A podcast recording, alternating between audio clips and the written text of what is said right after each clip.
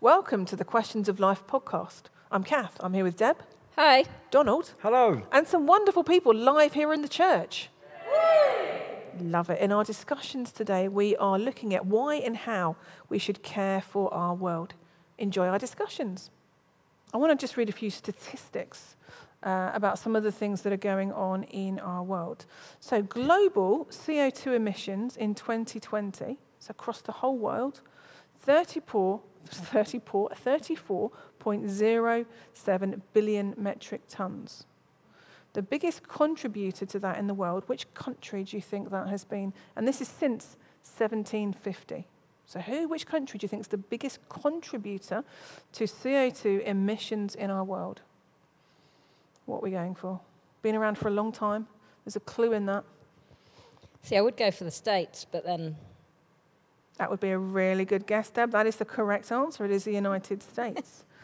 now, the UK has emitted more than 74 billion metric ton, tons uh, since 1750, which roughly represents 5% of the total CO2 emissions ever produced. So you look at that and you think we're not doing too badly, that's okay. But, but actually, we're tiny. but we are tiny, but that is a heck of a lot of CO2 emissions. Road pollution affects 94% of Great Britain. So most of Great Britain is affected by the pollution of our cars and vehicles on the road. The recycling rate of plastic packaging waste in the UK is currently at 42.3%. So that's not great. We've still got nearly 60% of stuff that we're not recycling. Not ideal. UK ho- households waste 4.5 tons of food each year that could have been eaten. Now, that's not my household. Looking at me, I eat all the food in my hmm. house, rest assured, but we do waste a lot of food in the UK. If the citizens of the world lived like those of the United States, the resources of five full planets would be needed to satisfy the global need for resources every year. That is huge. So, what about the UK? So, if it's five for the United States, how many planets' resources do you think the UK would need? What are you going for, Donald? Are You're looking at me like I'm. A... So if everybody lived like the UK, Yep. two. You're going for two? Deb, what are you going for? Should probably be able to work it out from those numbers, but I can't remember them. I'm going to go with three, just to be different. It is 2.6, so Deb wins because she's slightly closer. she's slightly closer. Um, final statistic 76% of UK residents feel not enough is being done at plastic pollution. So there seems in our country, it's bringing me on to my first question to get you thinking about this. It seems in our country that this whole area of creation is very, very much at the forefront of some people's thinking. So you have a group of people that I think are very outspoken, that are very much, I'm doing my bit, this is what I'm up to. You've got a group of people, I think, that think, yeah, that sounds like a good idea. But then you've got another group of people that actually don't care and are just carrying on with life. So as we look at this whole area of caring for creation, my first question is really simple why? Why should we care for creation? Why does it matter? We're not going to be here in 50, well, 20, 30 years' time. Why, why does it matter how we treat our world? What would be your answers to that?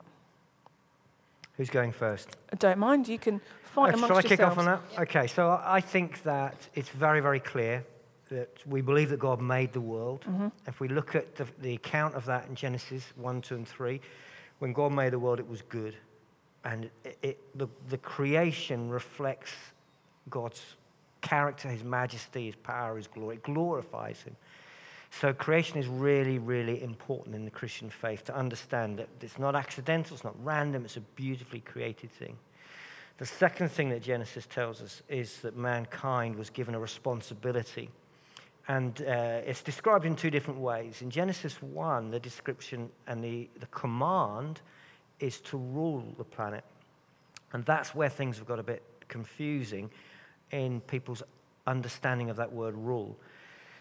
The description, in, the command in Genesis 2, which actually is the same thing but is a different word, which is to take care of the planet. They were commanded to take care of the planet. And actually, that is what rule means. That God, we believe that God is, rules the world. We believe that He is king. And he's in, what that means is that he wants to bring about care and justice for everyone. So when God asks mankind to rule over something, what he means is, I want you to ensure that there is justice and there is care and that people are blessed. So God gave this planet to humanity to look after for the benefit of all humanity and to glorify God so that people can see creation. Therefore, it's not ours to destroy, it's not ours to carve up and only use for a wealthy minority. Our instruction was to look after it for the benefit of all mankind. So it's the very first thing that mankind is asked to do. It's an absolute priority, in my view, that we need to look after this planet in God's name, that his creation still is able to, to point people to God. Debbie, have you got anything to add to that? Um, I think one thing that is at the bottom of a lot of how we've destroyed it and stuff is that we forget. So we believe that the world is God's, so it's not actually ours, which is behind this thing of caring for it. And when you look after something, or when someone gives you something, to, I've left my kids with my brother looking after them. Mm-hmm. If he said, "Well, I'll look after them how I like," I mean, if he looked after my kids how we look after God's world, mm. I'd have something to say about it. And it's just, it's, you know, for some reason we take that out of context. And I think it is the word rule. Um, sometimes dominion is used. But actually, when we look at Jesus and the way that he came and showed us how he rules, it was servant. And mm. are we serving or are we taking what we can for ourselves? Because it's not for us, it's God's. Mm. Um, and the other thing of why, for me, a, a big reason is that when we read the Bible, we see that God has a bias to the poor and he wants us to care for the poor. And the way that we are destroying the earth, uh, unfortunately, has um, the repercussions are way bigger for the poorest mm. in the earth. And so, actually, we're not caring for the mm. poor when we're not caring for the earth, because actually, we're all interlinked. Mm. When we treat the earth badly, there are repercussions mm. um, in all. I mean, we see it all over the world, mm. and unfortunately, a lot of the time, that affects the poorest. Do you think people recognise that? So, I mean, you're well read on all of this, but do you think your average person uh, recognises that what they do and what we all do, it may not affect them, they can't see the outworking of it. Do you think they recognise actually this has global implications and affects directly the poor? I think a lot of people know it in theory, but they think it's too big a thing. How can I affect? Mm-hmm. How can I make any change in that? I think there's a lot of debate over um, climate change. Is it real? Is it actually a thing? But even if you totally take that out of the picture, if you look at the pollution mm-hmm. that, say, um, fashion stuff causes to water in the mm-hmm. poorest places, the water that they drink, that they use for washing mm-hmm. things, um, if you look at um, soil degradation where they're farming and they depend on that food to eat mm-hmm. and they can't because of the way that things have been treated. Um, there's all kinds of material ways mm-hmm. where actually it's it's just I mean you don't have to scratch very deep mm-hmm. to see the mm-hmm. effects of what we're doing, um, regardless of whether climate change is real or not. Mm-hmm. Absolutely, and I think both of you, you you make a compelling argument for why it is really really important. And I suppose one of my reflections has been in preparing for this is that there are some Christian voices out there that are standing up for this and are trying to lead the way. But in many ways, for me, I, I look back maybe over the past 10 years, and I don't think the church as a whole, I'm not saying our church, has been that outspoken on this issue. Do you think in 30, 40 years' time, generations are going to look back at our generation and your generation and ask some severe questions? You knew about this, why didn't you do more? Why didn't you stand up more for it? Do you think that's fair? I think when I first went to Christian leadership, I was saying exactly that. Because I, I often feel every generation has a blind spot. Mm-hmm. And I think that 20 years ago, it was a huge blind spot in the whole of culture. And, and the church was just reflected the culture and I was saying that. And I, I look back over things that I've done, and I realize that I, I think that people are listening to Christians now when they didn't listen to us before. So part of it is that. Certainly in my own life, I can look back, you know, we could put solar panels up more than 10 years ago. Uh, we've done lots of different things, and I don't think people necessarily noticed or heard that, but I think now they are, and that's good. I don't think the world has looked to the church and asked this question. I think I know the Archbishop of Canterbury and people like that have talked about this for quite a long time, and I don't think the media picks that up.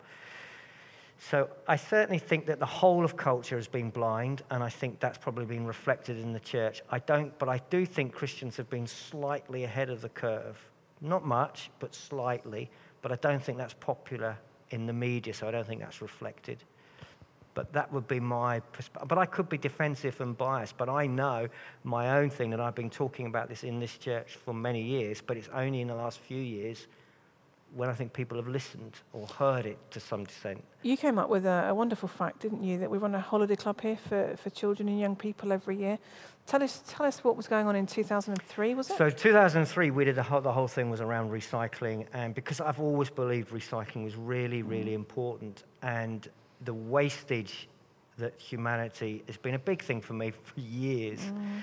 Uh, and so, yeah, 2003, we did a whole thing and we got kids bringing stuff in every day. We, we, that was when we went and got permanent recycling paper bins. We tried to have a bottle bank here, which we did for a little bit. We tried to do all kinds of things at that point. So you were a forerunner, weren't you? You were before I don't your think time. I, I, don't think I was a forerunner because I don't think I knew. Like now, I don't think I know enough. Mm. I think that if you for me, if you read Genesis, mm. you have left but no alternative to say, my job is to care for this planet. I can't see any other way of reading that, that passage.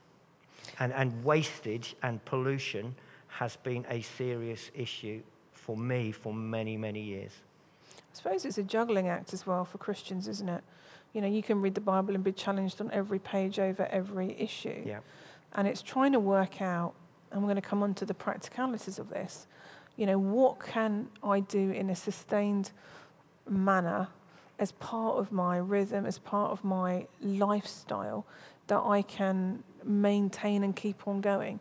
Because the Bible is full of challenges about everything, whether that's sharing your faith, whether that is caring for creation, whether that's forgiveness, whether that is standing up for the rights of the poor and the oppressed. It's all there. So, how do you begin to, to feed this into an already very busy and cluttered life of someone that looks at it and thinks, oh, my life, this is a global problem. Where do I begin? And you, you came up with something that I'd never heard of. Uh, and what's it called? Um, it is eco anxiety. Explain what eco anxiety is because there's a few people out there that experience uh, experience this and maybe some relate to it? Yeah, it's a growing thing where people who are aware of these problems and who they look into it and it just it paralyzes them, it gives them anxiety. So where you might have health anxiety, instead of that it's eco anxiety. So they just feel like it's too big, I don't know what to do. Um, and it's overwhelming me. The world is going to, I don't know, you know, burn up in flames, and I'm panicking here. Mm. Um, and it is a growing problem where it kind of paralyzes people rather than encouraging people to mm. be proactive mm. in it. I do think sometimes, um, as I'm recycling things, I do wonder what's going to happen to this, and is it really going to make a difference? That that often goes through my head because sometimes I love our dustmen, but sometimes it all goes into the same thing, and they don't have the resources just because of lack of um, workers and everything else. I'm not blaming them, but you do wonder what, what difference can I make? People do ask that question. You know, really, is it going to change the world? I think if everyone thought that, there wouldn't be 40 something, whatever you said, percent recycled.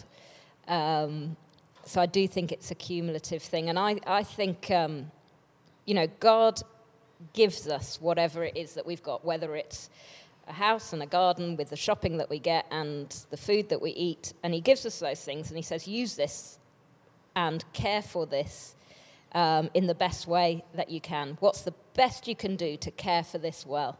Mm. And I think if we think of it as, you know, everything I have is God's, how can I best use this and care for it, then we would recycle everything. You know, regardless of, you know, these are the things he has given me. If we see everything as gifts, he, these are the things he's given me. What's the best I can do with it?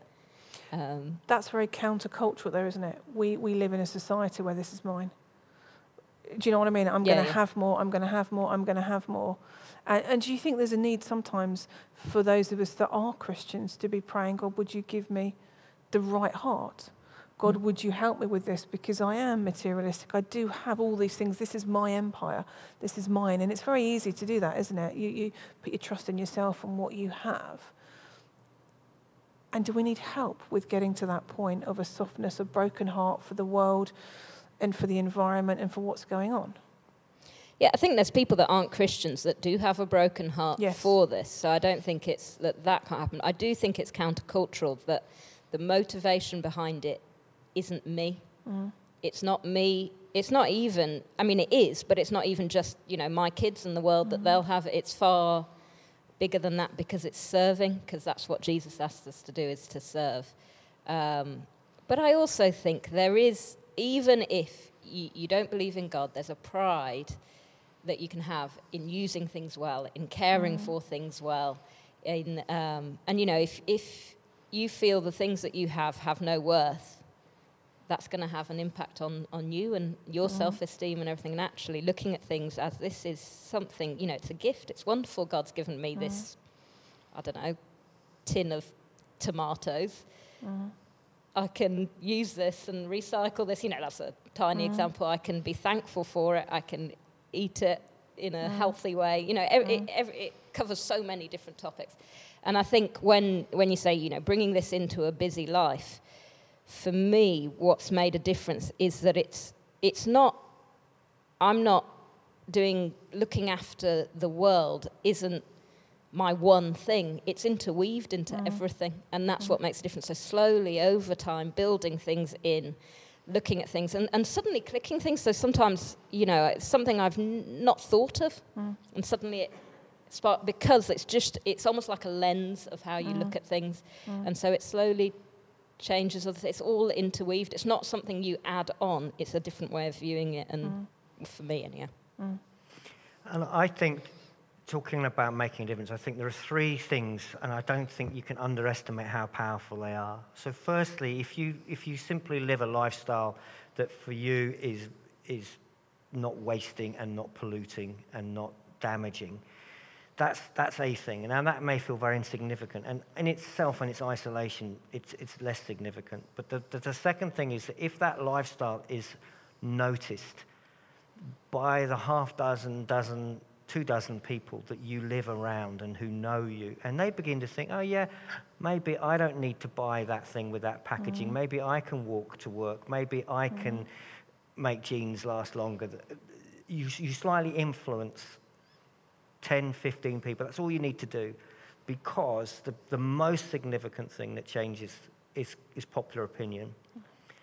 And over the years, there's no doubt that governments are changed by popular opinion because they mm-hmm. want to get elected. And so mm-hmm. are big businesses. They don't want to mm. lose custom.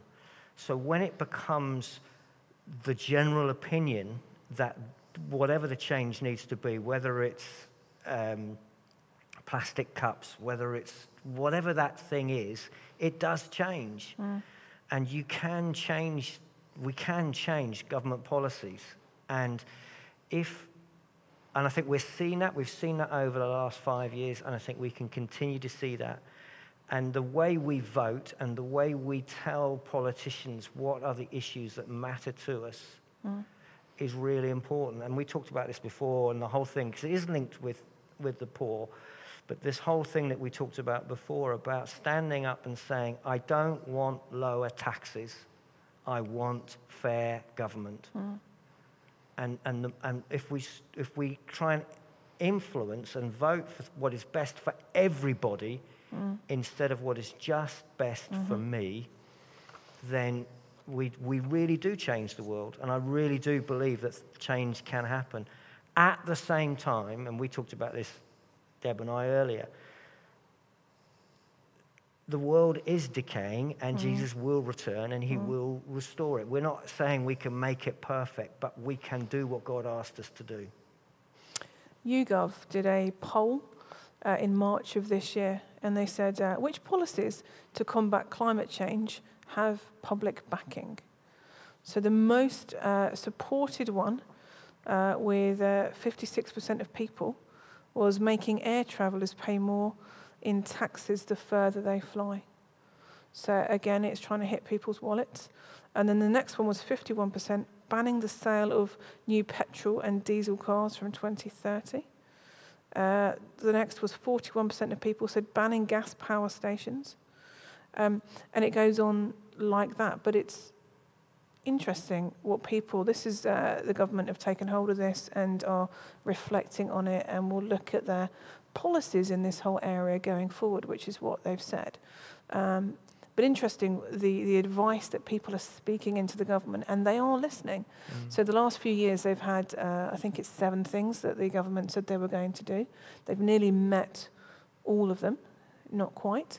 Um, so they are listening. I think they're recognising this is a big issue that gets votes, which is a really good thing. I mean, And they don't recognise that on someone's wallpaper and what they paid for uh, something to be refurbished. But this, sorry, being political, uh, this does seem to be something that's on their agenda. I think so. I remember when I first started being interested in this, I remember government saying wind power is, a, is, is, is pointless. It will not make any difference. And uh, that uh, we will have to use coal and gas for the foreseeable future. Now, in, within 20 years, that policy's changed. And that's public opinion plus science plus all kinds of other factors. But it does change.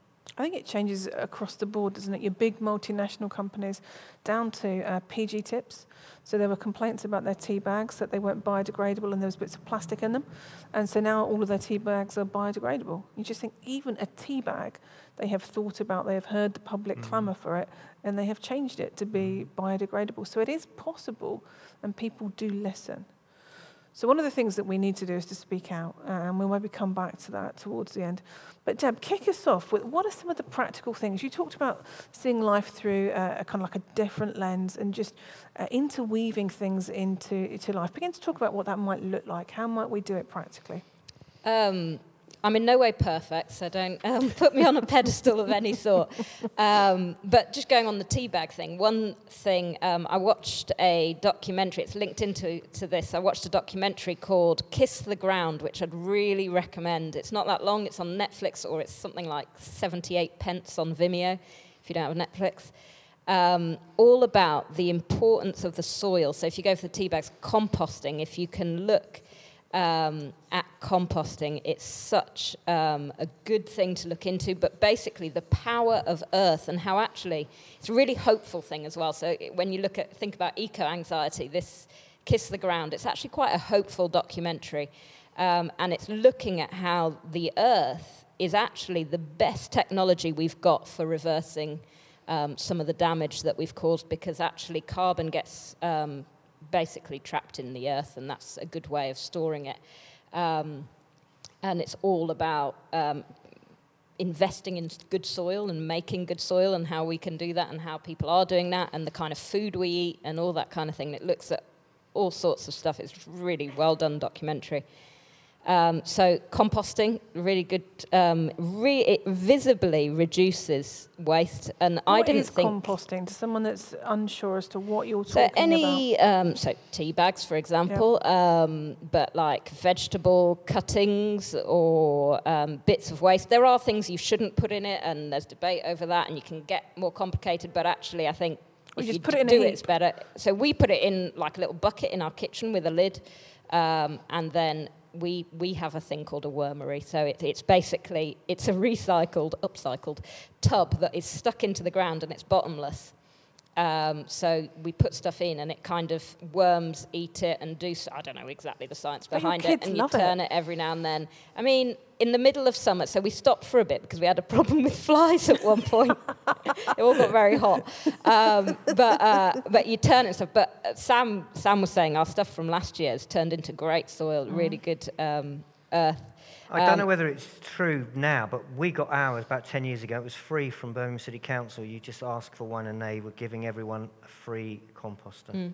And some, and that's another place where you want to affect public. So I would love it because, like, my sister lives in Manchester in a flat. So she doesn't have a, a garden or anything, but they have a little tub and they put their compost, and that's a separate. So, like, we have the recycling, um, paper, plastic, and normal rubbish. They also have a compost one, and some councils have that, and we don't have that. And that would be a really good way of reducing the amount that we're incinerating. Yeah. And actually, Earth is, like I said, watch this documentary, but it's, it's a really good thing to invest in. And yeah, I've taken ages on composting. good. So you've got a composter as well? Yeah, and a water butt. I think that was free from the council Yeah, we well. got one free. Yep. Uh, I think it's worth highlighting that I think God created the planet in balance, Mm-hmm. that we would have, we, you know, we do create some carbon dioxide. That's inevitable, you know. With 16% carbon. Carbon's not all bad. Yeah, so it's, Mm-hmm. it's not that human beings have a carbon footprint. The Yeah. problem is that we've systematically reduced creation's o- o- natural offsetting by the destruction of the rainforests, and then we are consuming more than is Mm-hmm. reasonable per person. So it's a double combination. So I think tackling reforestation, tackling re-ensuring that the, the planet is green and that we do look for it is, is part of the thing without feeling hugely, hugely guilty. So we've got the Kiss the Ground, the program on Netflix slash Vimeo, composting.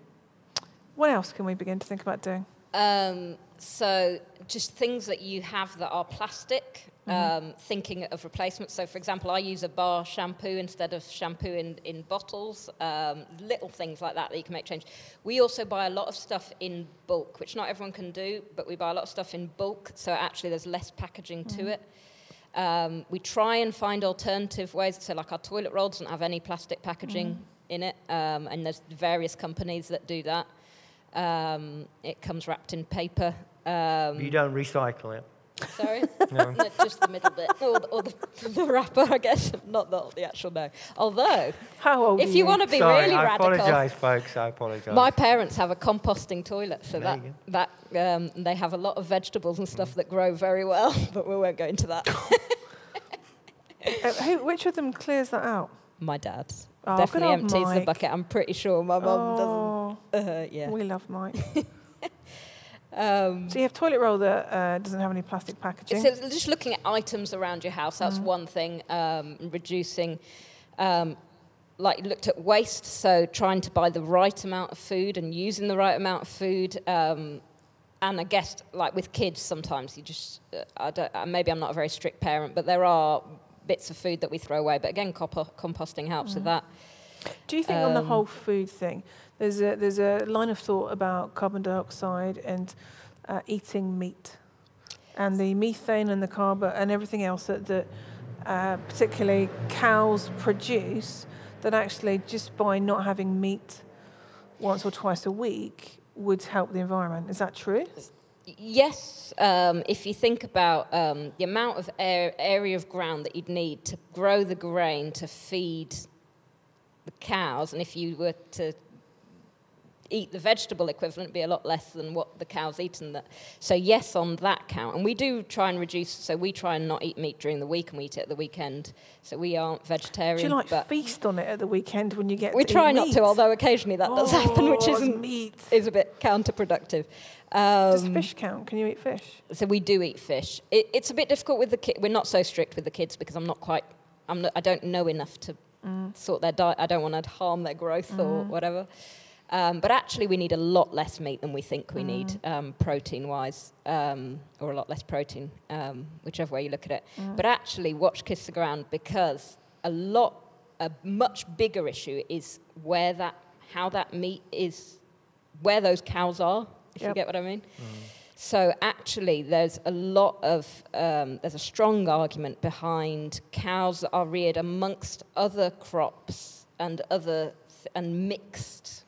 So so the ground so they're not kept on you know massive bare areas of just loads of cows that are grains brought in and given. They actually eat off the grass on the ground and they're rotated round and it's done very sustainably.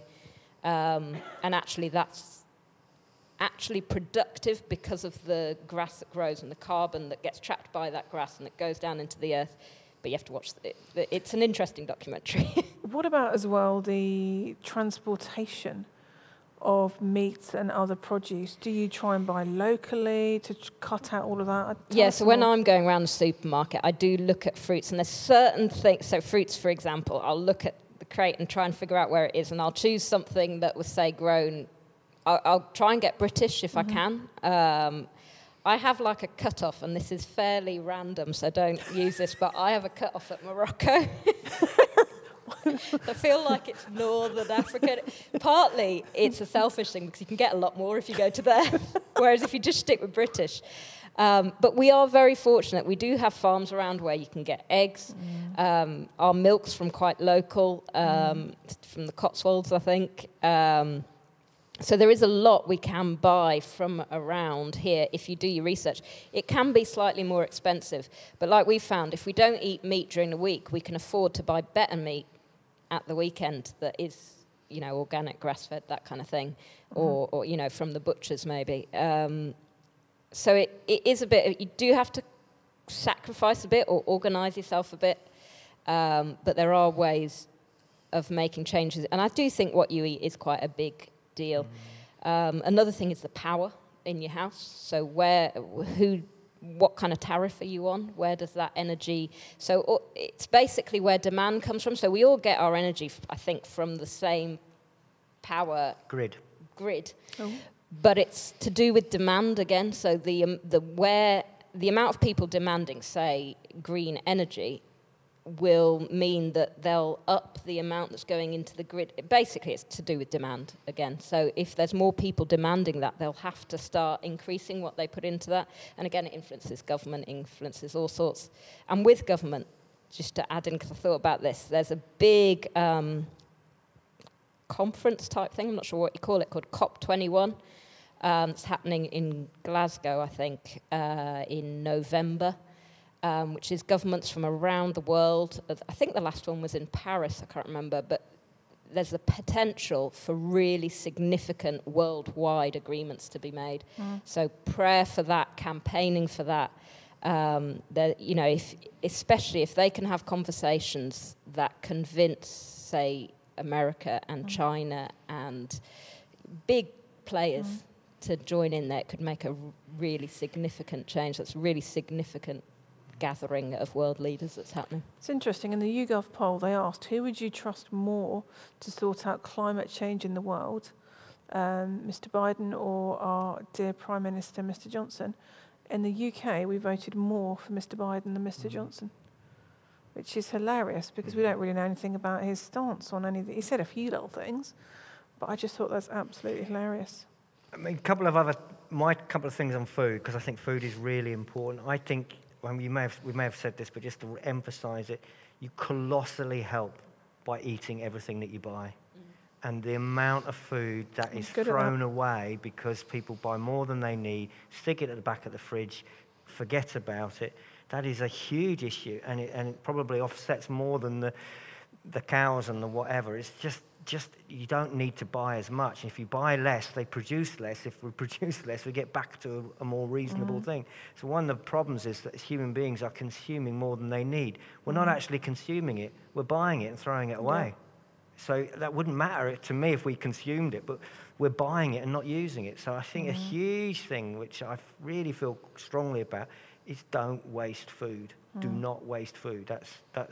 But the other, this is my little tip, which I've discovered recently, is is because I do the shopping in our household, uh, and I I uh, use the gun, so I self thingy. sinking a gun. So you get you get a, so the big the big supermarket. you you you go around and you you scan the barcode shooting yourself. Shooting rabbits in Sutton Park. No, I understand you now. I was a bit shocked for a second. I thought you were going hunting. yeah, yeah, yeah. So you go. Yeah, you, yes. Yeah. So I go, so yeah. I would always look for British stuff if I can, but with vegetables, I will put the vegetables on the uh, scales the thing comes out, little ticket comes out, I scan the ticket, and then I just put the vegetables in my bag, and I don't use any of their plastic bags to put them in, and I just stack all the uh, stickers on the top of my shopping bag. Great. And I've That not is been actually arrested something to do with public opinion and demand, though, because for a while, uh, you know how a lot of the stuff you buy is already packaged in Yeah. plastic. There's a lot more availability of stuff out of that because Yeah. people clamoured for it. Yeah, yeah. Um, I've got a question here from Joy Taylor. You'll be pleased to know it's not about pets going to heaven, uh, but she says this Have any of you seen Seaspiracy and Cowspiracy on Netflix?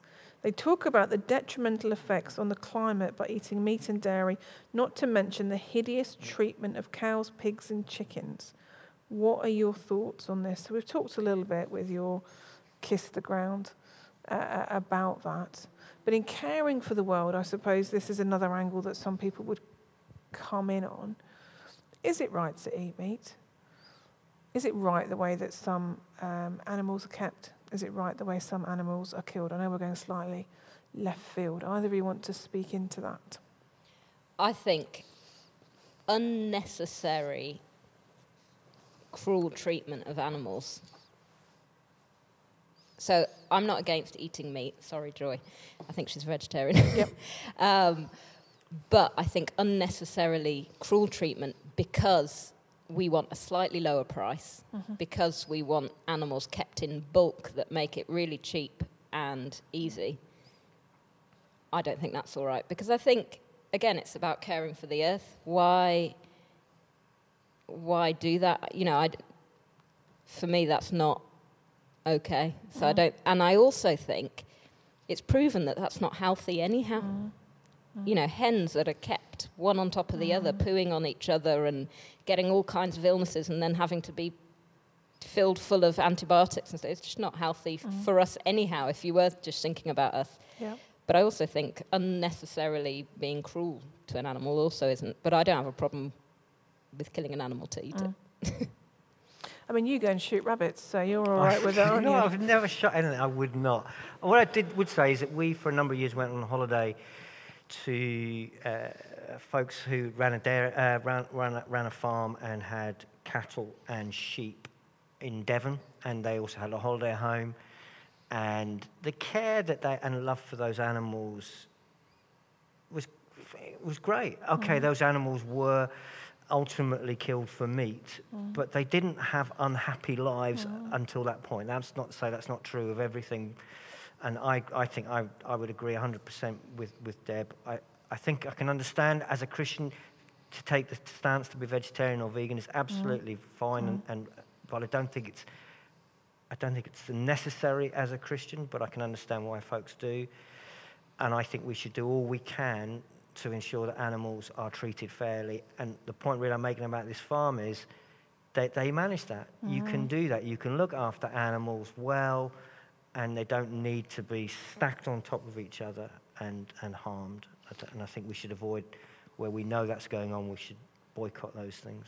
The better you look after them, the sadder I would be to see the end of them. Like if you give them names and you go and talk to them, I wouldn't be able to. I'd, It's interesting. I was going to say um, on the food thing that Donald was talking about, another thing which I think, particularly if you have kids, that I think is a really valuable thing is to um, to help them appreciate food and where it comes from. Actually, if you're able to plant, you know, even if it's a few carrots or potatoes, whatever it might be, to plant that and they see the process of it growing, they can harvest it, they then eat it, and just the appreciation that that brings helps them to value what goes into because it's so easy nowadays for kids to think that milk comes from plastic bottles or glass bottles in our case, um, that fruits come from the shelf on Sainsbury's or Aldi or wherever. Um, and actually seeing that helps them to appreciate it. You're, I think, I personally think you're then less likely to waste it because you see the work that goes into it. Even though, you know, I, with my garden, I'm not going to be able to feed our family, but doing a little bit like that. And I think when you come to the thing about animals, the better you treat them, um, the less likely. I actually grew up in a place where people kept animals, and they might have had, you know, a few goats, um, a few chickens. Not, not hu- some people had a lot, but a lot of them didn't have loads, and they looked after them fairly well. It wasn't like as well as they looked after themselves, sort of thing. Um, but there was, it's interesting that there wasn't this thing of pitying killing an animal because actually they saw it, it was like with their crops and with everything, it was part of their food and it was just a natural cycle. Mm. So I mm-hmm. actually think being close, and if you go to farmers' kids, mm. they don't have that as much and they'll have, you know, they're really close, you know, they'd have dogs mm. and they'd have all that kind of thing.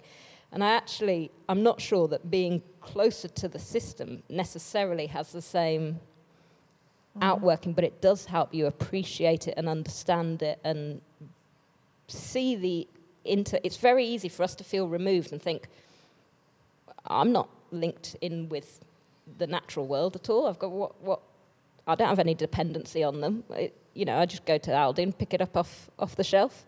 Mm. But actually, to teach ourselves, but also our kids, that is a really valuable thing, just for them to understand that link and that closeness that we've, because of cities, we've mm. created a distance. Mm. I mean, Joy's come back and has um, talked about how you're bang on where meat is concerned and, and caring for the animal and treating them fairly.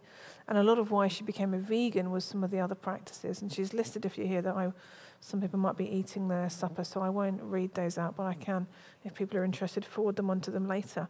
And, um, you know, the things that she talks about are, are horrific, and we wouldn't mm. wish any animal to go through that. And we recognise there has been a history of that in different places, and it's not right. So we're not advocating that at all. We're advocating that animals actually are treated fairly and with kindness. Uh, and we respect them as part of God's creation, mm. and they're not just a piece of meat that we can kick about and do whatever. So we understand why why Joy has uh, made this decision to become a vegan, but she completely yeah, yeah, takes totally. what you're saying. So and I, and I think a big part of that, again, coming back to that we think the earth is ours to exploit and selfishness. And so you get mass- often when that happens, it's massive organisation. You know, it's not a family farm, an agribusiness mm. where they, ex- you know, they chuck on more and more pesticides and mm. all sorts, and basically ruin yep. The the earth, the animals, the yep. and it's gre- It's it's where it's on a massive scale, mm. Um, and that does have a reputation for really mm not being sustainable and ruining things and not treating animals or land mm. kindly. Mm. Um, Dave Coles uh, has sent a link in to say that we have 52.8 years of natural gas reserves left, that we still have gas and coal left by this. Uh, we still have gas and oil left by the time oil runs out in 2052. David says oil will run out in 2060 and coal in 2090. So basically, what he is saying is that we're getting towards the end of our reserves of these things. So the way that we uh, look at fuel, the way that we look at fueling businesses in our homes is really important. I switched my uh, tariff, gas and electricity tariff, to one that was more expensive because it was um, better for the environment. And it's not greatly ex- more expensive, but I'm fortunate that I live in a privileged position that I can be able to do that. That I wanted to make a choice, that I wanted to go for this company because having researched it, I knew that they would use the most um, eco whatever um, to provide my energy. And I think there's other things that I've done in my house, but they've all been a little bit more expensive. So it's okay when we begin to think about making changes. We can buy food that maybe is a bit more expensive or whatever because it's been treated kinder or whatever. This is very middle class. This is very much for those that have money. What, what about those that are slightly less wealthy? This is far harder for them to achieve. How would we speak into that and into their lives? I mean, I, I think I start off by, I think that's absolutely true. But I'd also think that as middle class, we consume more than the poor. Mm-hmm. Therefore, we're, we're, causing more of the problem. We are more likely to fly in an aeroplane. We are more likely to drive pointlessly. We are more likely to waste food in our fridge. Therefore, uh, I'm not too broken-hearted for us as middle class that, that, that more of the burden falls on us because we, you know, if, if America's the biggest uh, nation that's called, it's also the wealthiest. Yep. It's not, it's not rocket science. They're, they're two, we are, more able to make a difference because we cause more of the problem. That's my kind of take on it. Another thing I think's important to keep in mind, because I totally agree with that, is that often the people that we listen to out in the media and all that kind of thing, and they're really helpful and they've got really helpful things to say, they're often middle class mm-hmm. as well. And that's right, because they, you know, we need to be leading the way as the people that are ruining mm-hmm. the most and everything. But I think it's really important also to listen to people who are in other groups who are being affected by this. So, mm. a big point that people are putting out. Um, there's a thing called intersectional environmentalism or something, and it's basically how it affects all kinds of other areas. So, just because you're campaigning for environmentalism doesn't mean that you forget about um, gender inequality or racial discrimination, because they all are really interlinked. Mm-hmm. And one of the really important things to do is to listen to the people who are affected the most. And the people worldwide who are affected the most are people who are um, a different colour from me, a mm-hmm. different class from me, a different um, income mm-hmm. from me, um, a different nationality from me.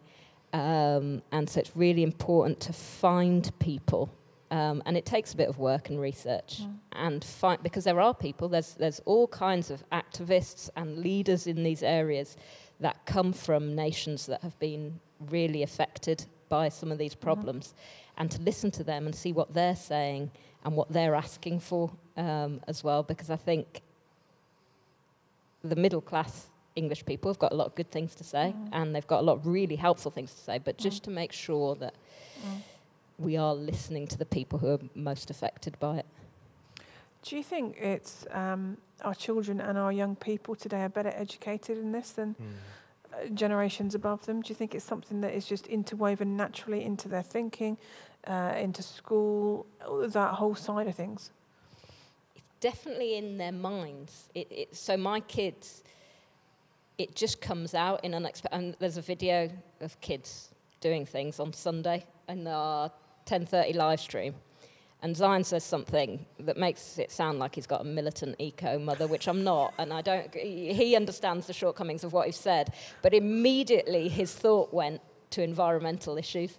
Um, and they have like the eco ambassador or something in their classes, even mm. in primary school. It's just built in at every, which mm. didn't happen when I was mm. a kid. So it's definitely in their thinking, and like they enjoy watching things with David Attenborough and stuff, but even the little kiddie programs that they are thinking like um, they watch one um, Go Jetters and Octonauts, and it has environmental stuff all woven into their little um, mm.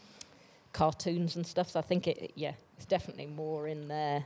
Whereas Line of Duty doesn't have anything about the environment in it, does it? It's, it's a bit of a shame.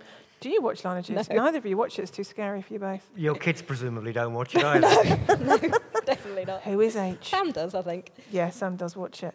Donald, what would you say into that? I mean, the younger generations are probably far more up on this. You look at Greta. What's her, not what's her name? Greta Thunberg. I think kid, I think for a long time children have been. I mean, I've been going to doing schools work for many years.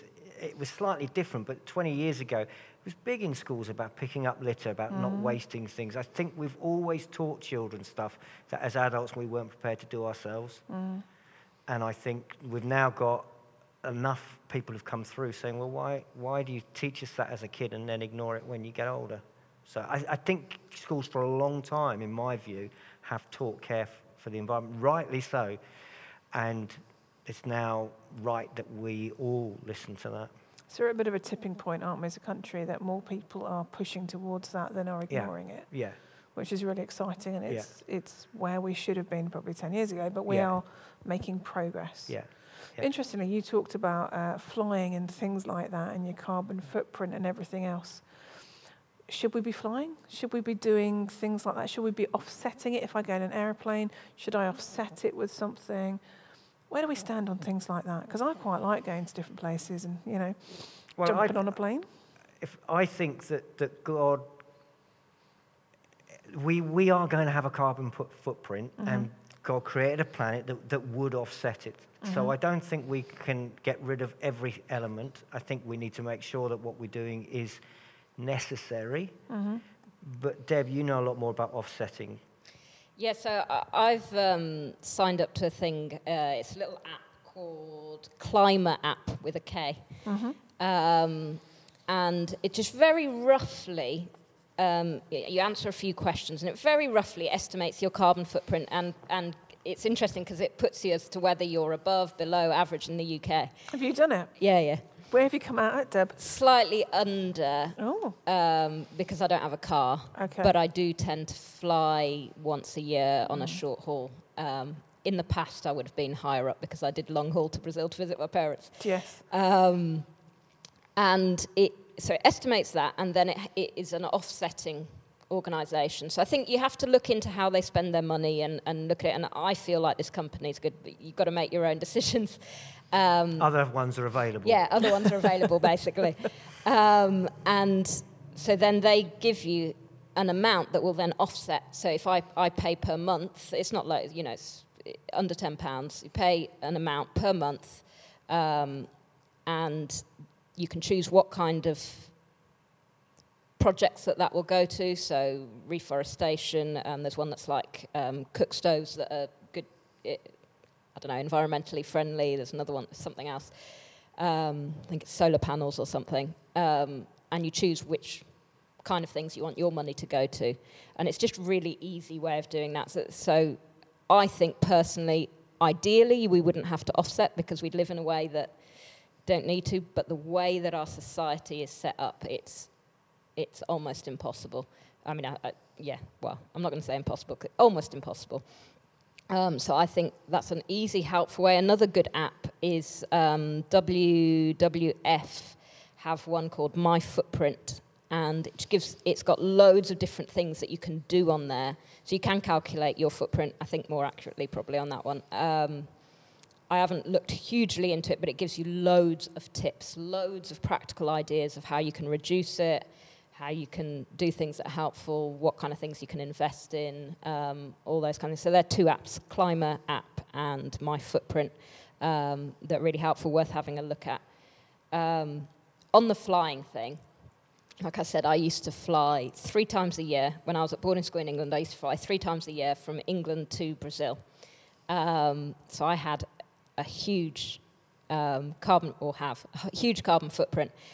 And I think it come for me. It's you. You look at your faith and the things that are important. So you know, Jesus said, "Love God and love your neighbor." And I think that caring for the planet means that I have to do that because I'm loving my neighbor and I'm loving God who created it. So I think that that is huge in there. But it also, my parents were in Brazil, mm. and this, it, it- you know, there's various reasons, and I think for each person you have to come up with your reasons. For us now, um, my parents are in Portugal. I think it's really important the relationship between my kids and my parents, and also for them to see different ways of doing life. And that is a privilege, and not everyone has access to doing that. Um, but to go places and for your kids to understand there are different ways of living and doing things, and for us to understand that there's different ways, I think it's a really valuable thing um, in, in raising awareness. But also, I, d- I don't think that you can. Um, I just think it's really important to be creative in how we look at doing things. So we were looking at um, interrailing to Portugal, and then COVID hit. Mm-hmm. Um, but looking at ways of combining the two things. So we want to see my parents, we want to show them different ways of doing things, but mm-hmm. actually there are ways, and not everyone can do that. And mm-hmm. but also sometimes going in England. England's great. Everyone's going on holiday in England now. Um, but actually, that you know there are. So I think it it has to be a decision for everyone. I wouldn't condemn Yeah. someone that takes an aeroplane journey or that drive. I don't have a car, but I live right here. Mm. I think I'm able to flight is that. a wonderful God-given invention that mm. enables, has m- made so many positive things. Mm. To me, the bigger issue is our destruction of the rainforests, and so that's why I think offsetting. But I would go controversially. I'd be a little go a little further. I think one of the dangers of offsetting is you think I've done my bit because I've offset mine. I think it's a good idea to look at how the, there are projects that are reforesting the UK, the world, and double your footprint, three times your footprint. In other words, make up for some of the other idiots that are making a mess of our planet. Uh, So that, that, that the, the danger of offsetting is you think I've done my bit. And I think we need, in order for it to allow us to continue, I like driving, to, I mm. I find it pleasurable. Mm. To allow us to be able to do those things, we need to go beyond just my footprint. Mm. It's also got to be in conjunction with trying to change your lifestyle. to, Absolutely, uh, minimise. not saying, oh, I'm going to offset it so I can do whatever bit of the heck I like. throwing at Yes, it. Yeah. yes. I'll fly Yeah. five times a year and do whatever the Yeah. heck. Yeah. well, well, it A, be. a little thing that, that, that, that my boys put me onto is I don't know whether it's any good or not, but I- I'm sure other ones are available. Uh, there's a search engine called Ecosia, Yeah. which we use. That's and great. I use uh, that on my phone and on my Okay, so computer. uh, basically they get they plant trees with the advertising. Uh, so it's a really good idea every now and then just to click on an advert. You know you're not going to ever buy that thing, but it makes that company pay for a tree. Yeah. yeah, absolutely. yeah, Echoes, yeah. so it's- Ecosia. Yeah, I don't know how you say it, but that helps them to spell it if they're looking for it. It's a Yeah. search engine. If you use that instead of Google, even if you just use it to go to Google, Yeah. Yes. Yeah, absolutely. They still get money. They still Yeah. plant mm. trees. Yeah. I wonder though how many rogue companies are out there that are saying, "We'll help you offset your footprint and take a load of money." yeah, I think I think that's why you have to look into them. I might go into that. That's quite a lucrative business, isn't it? anyway, before I get sacked, we're coming into land. Anything else that you want to just uh, say on this whole subject? Something that's burning in your mind that you haven't yet shared with us? Just while we're pointing people towards things, Mhm. Arosha is a Christian charity. Is it a charity? I don't know. Christian it is charity, organisation yeah. Yep. um, that are into all these kind of things. They've got really good teaching. Some of their leaders have written really helpful books. So there's a guy called Dave Bookless that wrote a book called Planet Wise, which is really good on all of this. Really insightful book, not difficult to read. Um, but even just sign up for their emails, A Rocha, because they have really good tips in their Mm. emails. But they do really good projects all over the UK, but all over the world as well. I find receiving emails really helpful Mm. because from time to time I get just sidetracked into my own world and my own way of doing things. Then you get like, oh yeah, Mm. okay, I could do that. And I- I even if need you don't read them every time, yeah, sometimes you you, just need do. a prompt. Yeah, Mm. and I find that really helpful. So it's A Rocha. How do you spell A Rocha? A and then space R O C H A. Well done, Deb. Could you have spelled that? I didn't know how to space. I thought it was one word. I'm I- pretty sure it's two different No, no, things. it's you're a right. Portuguese. Portuguese no, word. she's It was a- founded she's a in linguist Portugal. between Yeah. us all. Anything you'd say, Donald? I Deb? just reuse, reuse, reuse. Uh, I mean, your wardrobe is reused, isn't it? I, the fashion industry is a huge Yes, Yeah. polluter. absolutely. It's a huge Yep. problem. Charity shops are great. Yep. Yeah, charity shops. Uh, you know, don't care about fashion any longer. Did you ever care about No. fashion? so I- reuse, reuse, I mean, you try and try and look. You know, you try and look reasonable. Although a number of people have been telling me that I, I look homeless. That's, That's harsh. mainly when you're When I'm out wearing my walking your coat. dog. Apparently, when I'm wearing oh, my Oh, coat you with my look a bit- rucksack, Yeah, with a, a hat on. Well, people don't recognise him. that's why he does it. He talks about going shopping, and you put your headphones in, don't you, when you're going shopping, so you I have to do. talk to anybody. It's not because I don't want to talk to him, because it I enjoy is. listening to podcasts. No, podcasts. we know, we know.